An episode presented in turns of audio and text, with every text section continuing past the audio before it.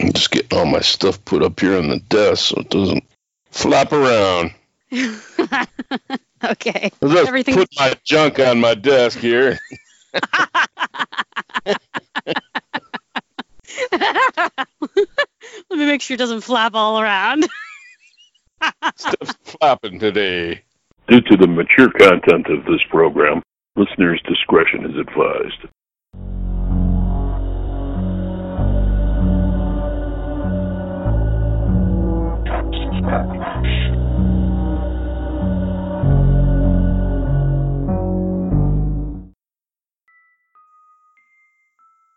Thanks for tuning back into The Depth of Darkness, the podcast that dives deep into all things dark and wrong in this world. We're your hosts. I'm Mandy. And I'm retired Major Hugh Jess Coming at you. In your face. I was really anticipating it that time. and I can't control my giggles. I'm sorry. Oh. Okay. Starting now. Thanks for tuning back in, everybody. Welcome back. So, today we're going on to part two of Hauntings in Illinois. Illinois Hauntings. Four of the most haunted places in Illinois. Illinois is full of it, so we wanted to continue it. There will probably be more to come just for Illinois alone. Most states have a plethora of haunted places to discover. So, and Illinois has got many good ones. So, today we're going to be discussing four more of the most haunted places, starting off with Hugh. Take it away, Hugh. How you doing, everybody? okay. Dateline, Oak Brook, Illinois. For teenagers growing up late 60s, early 70s, it was a rite of passage in a way to sneak onto the grounds of the Mayslake Peabody Estate, find the glass coffin containing the body of Francis Stuyvesant Peabody, and grow some hair on their chest. Well, I hope that wasn't true about the girls back then. I don't know. But, I Uh, thought you were going to say grow hair on something else, so I'm glad they said chest. well, I, you know. now, this is uh, from mysuburbanlife.com, and most excellent website, by the way. And it- excellent. it is an article on Peabody's tomb, which is a very famous haunted place. Uh, and I will give you a personal story at the end of this little article. okay. Back to it. David Rice, executive director at the Mayslake Estate, grew up in Glen Ellyn and went to high school there, which means he went to Glenbard West, if I'm not mistaken. During a time when kids always wanted to sneak over to the estate, which was a Franciscan monastery retreat center at the time, and see for themselves if the legend of Peabody's tomb in the glass coffin was real. As far as we could tell, and we've done a great deal of research, as with most legends, it was based on a couple kernels of fact that got pushed together, twisted around, and exaggerated. Rice said. Rice said there's nobody buried anywhere on the grounds today, but that doesn't make for good stories. Instead, the good stories have led the Forest Preserve District of DuPage County, in association with First Folio Theater, to present Searching for Peabody's Tomb, written by Chrissy Howarth. The now, I just I just want to Yes? say something real quick. Is it Peabody or Peabody? Well, I totally that, thought it was that Peabody. depends on your point of view, I guess. Ah, okay, gotcha. All right. I, I, I usually say Peabody, like Peabody. Mr. Peabody, Mr. Peabody from the cartoon. mm-hmm. Yeah, but Cool. it could be Peabody, like pee on someone's body kind of thing. Um, the interactive experience takes audiences from room to room as they encounter the spirits of Peabody's family, the mansion, Ooh. staff, and the specters of the Franciscan monks who inhabited the mansion. There's no blood, there's no screaming, there's no, no there's nobody jumping out at you. So it's not a haunted house in the way that most haunted houses are, he said. It's more of an eerie, creepy, atmospheric experience. Cool. Uh, just for background, Peabody was a coal millionaire who built the 39 room mansion in 1921, but it was his death on the property that spurred a whirlwind of legends and stories around the campfire. The legend of Peabody's tomb and Mayslake Estate being haunted is something that goes back well over 50 years. Peabody did die on the property in a fox hunt back in 1922 from what was an apparent heart attack. At one point, Rice said he was buried on the grounds at the Mays Lake Peabody estate. However, his body was reinterred into the Queen of Heaven's Heaven, blah, blah, Queen of Heaven Cemetery. hmm At the same time, there was a saint relic in the church that used to be on the Mayslake property containing a mummified corpse of a martyred baby named Aw. Baby Innocent that was in a glass coffin tucked away in a portion of the church. That does not sound normal. Oh, baby. Yeah. As best we can tell, what happened, of course, was that the story of the little saint's relic baby in the glass coffin got confused with the story of Mr. Peabody being buried on the grounds underneath the chapel, and it turned into Mr. Peabody in a glass coffin with a lead pipe. Ah, Yeah. Cool. Inside. Now, the legend eventually grew to where Peabody's ghost was haunting the property. Of course, anytime you have a big old mansion, there has to be a story about ghosts, right, Set? Okay, and that's the end of the article, but I would like to interject. Uh, I worked for Commonwealth Edison back in 1979 for a few short months, and uh, I believe I relayed this story before, but I'll just go Mhm. over it. Now, Peabody's tomb is just west of Route 83, just south of uh, Route 31, okay, in Oak Brook. Mhm. And uh, I went there with uh, an older, more seasoned meter reader to read the meter in there. This is when the Franciscan monks were there. hmm And they were leaving the retreat to go on a retreat or something like that. And there was nobody there. And we, we had to walk into this huge mansion. And it was like down to the lower level of it, which is like a gigantic hallway. I mean, hmm it seemed like it went on for blocks. And Yeah. uh, right in the middle of it, there was this room where the water meter was, or excuse me, the electric meter was. And uh, we went in there to read it. And while we were in there, we could hear noises from far away. Uh, it sounded like doors slamming and chains uh, coming our way. Like, Yeah, yeah, you Yeah. did talk about this in the Yes. uh, paranormal encounters one. Ugh. yes. Go listen No. to that, people. If you haven't heard it yet, go go listen to that episode. Yeah, It's a treat. I was like 19 years old in the best shape of my life, but I could, I could run like the wind blows. The guy that was with me was like a chubbier, older guy. Uh, me might be 45 years old or whatever. There's no way he could keep up with me under normal circumstances running. But Mhm. when we started running down this hallway to get the hell out of there, he blew by me like like a vet going by a Volkswagen. That's uh, this. I'm out of here. Yeah, oh yeah. I barely, Ugh. you know, got out of there in time to get in the car before he just peeled out and left me there. But, anyways, that's my story about Peabody's tomb. On to you, Mandy. Thanks, Hugh. That was excellent. I enjoyed it thoroughly. All right, so for our next haunted location, now I'll be honest, this one I have not heard of before until I read up on it. It's an interesting one, though, and that is of the Old Stone Cottage Pizzeria, which is located in Elmhurst, Illinois. So this uh, information was taken from the Shadowlands.net, and I'm going to read to you what they have to say about the Old Stone Cottage Pizzeria haunting. All right, so verbatim here. Maybe not. Possibly. Verbatim. At one time, it was also called Spazzo Speakeasy. Originally, it was Lovely Stone Manor. Directions to follow the story.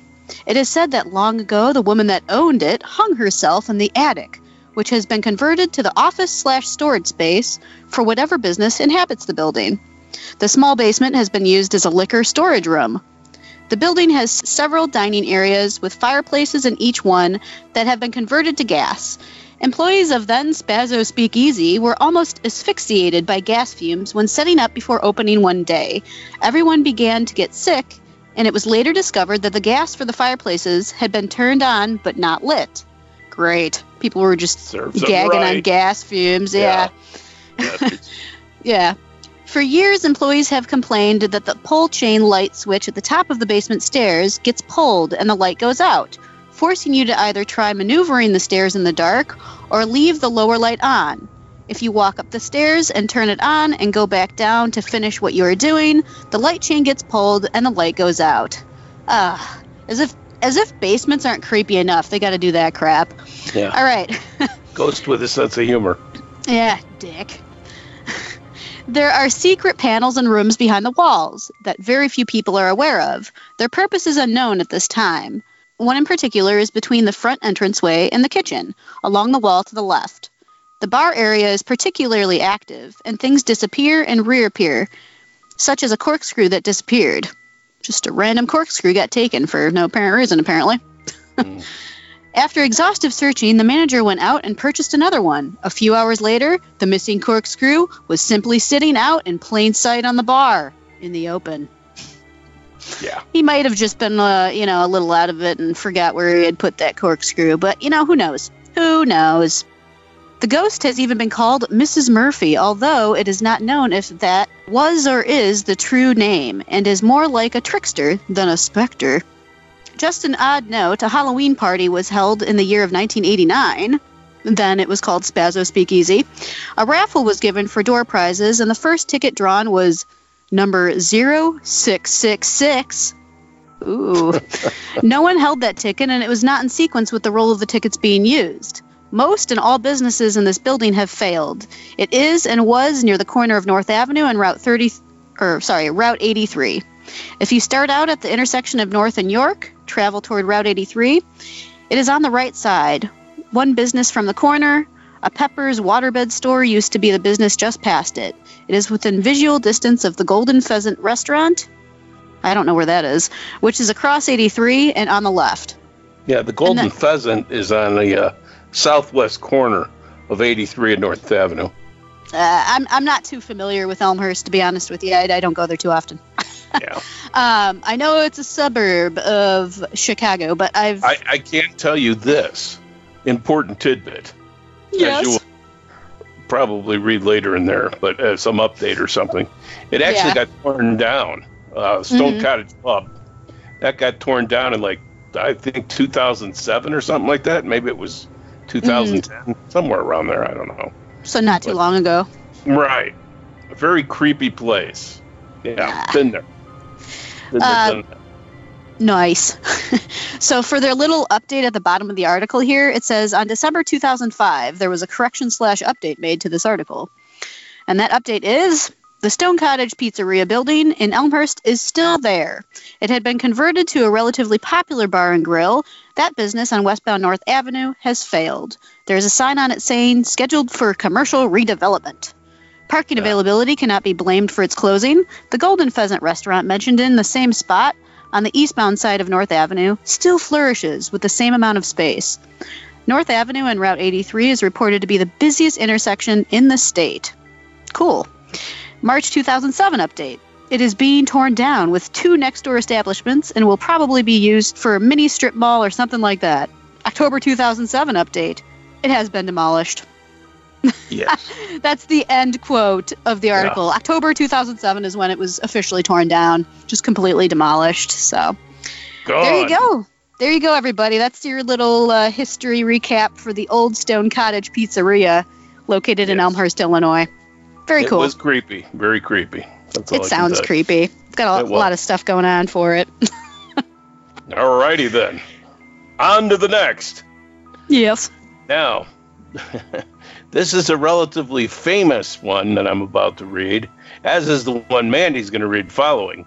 Uh, This Mhm. one's about Resurrection Cemetery, Yay! the ever famous Resurrection Mary, Chicago's most famous ghost. They say her spirit dances past the cemetery at night, dressed entirely in white. Just outside of Chicago, Archer Avenue leads motorists past Resurrection Cemetery, the final resting spot of a young woman killed in the 1930s.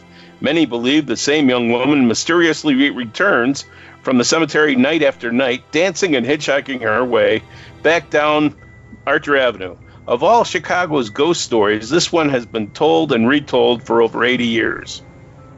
Resurrection Mary, as she is called, was reportedly first sighted in 1939 when a man named Jerry Palus met a beautiful young blonde woman in a white dress at a local dance hall. After dancing together all night, Jerry offered the beautiful stranger a ride home.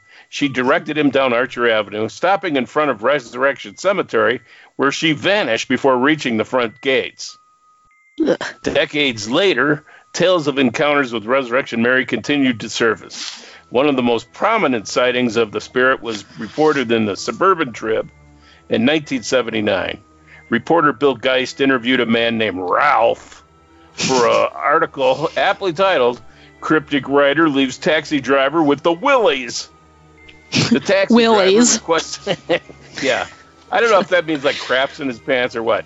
Uh, the tiger driver, tiger driver, the taxi driver requested that his last name not be uh, used. Although he stuck by his chilling story, he didn't want people to think he was crazy. Yeah. Ralph explained that he had picked up a strange young woman in a white dress one evening who had directed him down Archer Avenue. She was mostly silent, except to remark that the snows had come early this year. When she abruptly requested that he stop in front of Resurrection Cemetery, Ralph slammed on the brakes. he looked away for only a moment when something happened that made his blood run cold. When I turned, she was gone, vanished, and the door never opened. May the good Lord strike me dead, it never opened. Freaky. Yeah, that's, that's where- the story of Ralph. Throughout the years, dozens of other men came forward with eerily similar stories. They all involved an attractive blonde wearing a white party dress who would dance and ultimately disappear near the cemetery. Some claim to see her walking down the road, sometimes even jumping into oncoming traffic. Others would say that they stopped to give the girl a ride, and in traditional vanishing hitchhiker form, the white clad woman would disappear as they neared Resurrection Cemetery. Sometimes after she got out of the car, and sometimes as the driver walked around the passenger side to open her door. Hmm, nice. Yeah. Stories of the girl behind the ghost vary. The most prominent is that Mary, as she came to be called, was out one evening with a boyfriend dancing at the O. Henry Ballroom, now known as the Willowbrook Ballroom. They got into a spat and, unable to stand his company any longer, the young woman stormed out of the ballroom to walk home alone. Not long after departing the dance hall, Mary was struck by a car. The driver hmm. fled the scene, leaving her for dead. Mary's parents later found her body. They dressed her in a white gown and dancing shoes and buried her at Resurrection Cemetery. The young woman's spirit then rose from the grave, wandering the cemetery grounds and haunting her favorite dancing places. Unlike other hmm. reported ghosts, it seems that this spirit does not hide from human contact. Rather, she seeks it out. The hmm. story of Resurrection Mary's death explains another type of strange encounter that people have had with her spirit. Several people traveling down Archer Avenue have made distressed phone calls to police claiming to have discovered a young woman's body on the side of the road, seemingly hmm. abandoned after uh, a hit and run accident. When hmm. officers respond to the scene, the body seemed to vanish. The only sign left was a dent in the grass in the shape of a human body. This article goes on for a good ways. It's on thelineup.com. There's a few Mhm. hyphens, and I'm not going to spell it out for you. Um, We'll leave it in the box. Everybody can go click on it if they Yeah. choose to. I have been in this area many times. A good friend of mine lives right near the cemetery. Um, along the backside of the cemetery is Roberts Road. You don't want to go down that road if you can help it. It's as creepy as anything. I, I can't say I've ever been a creepier place than Roberts Road, summer night. Uh, you just don't want to go down there. And that kind of like borders along the eastern edge of the cemetery Mhm. Uh, you know, Archer being on the other side.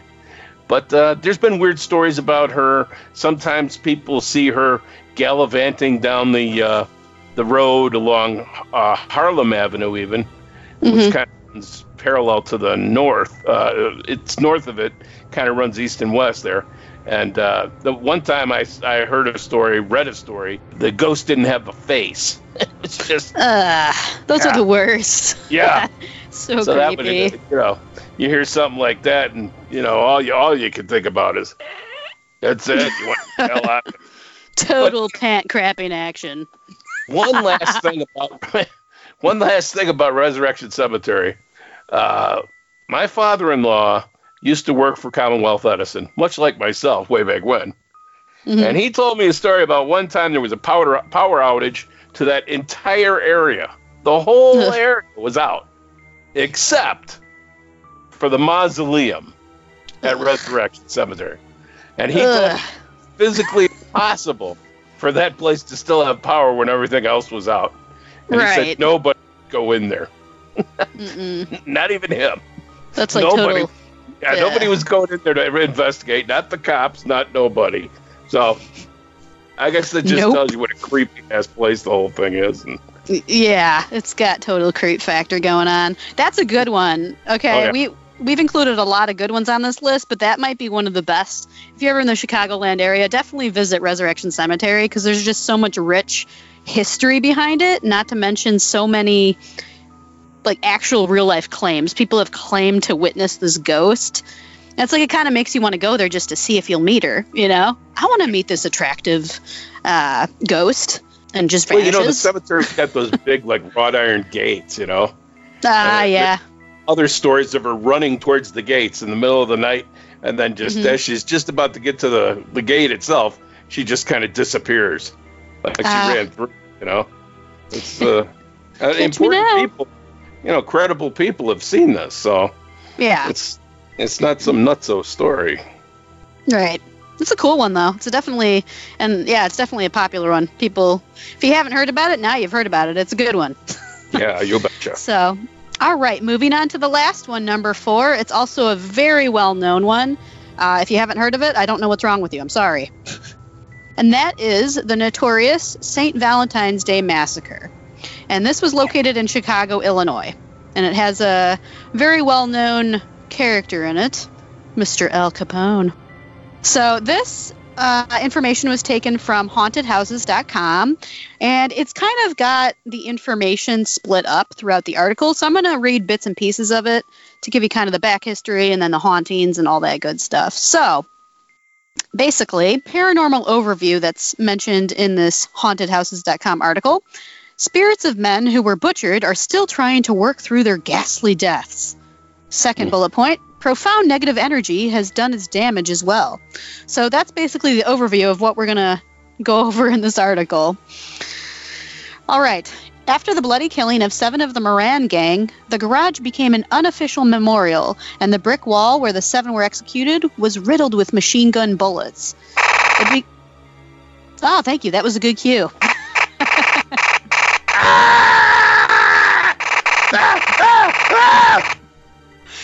You're, you're, you're giving us a real live uh, spectacle here, Hugh. It's Yeah. great. All right. like that be- a little look back in time. it became a popular tourist attraction for a time. 20 years later, in 1949, the front half of the garage was converted into an antique furniture storage business by people new to Chicago and didn't know what had happened there.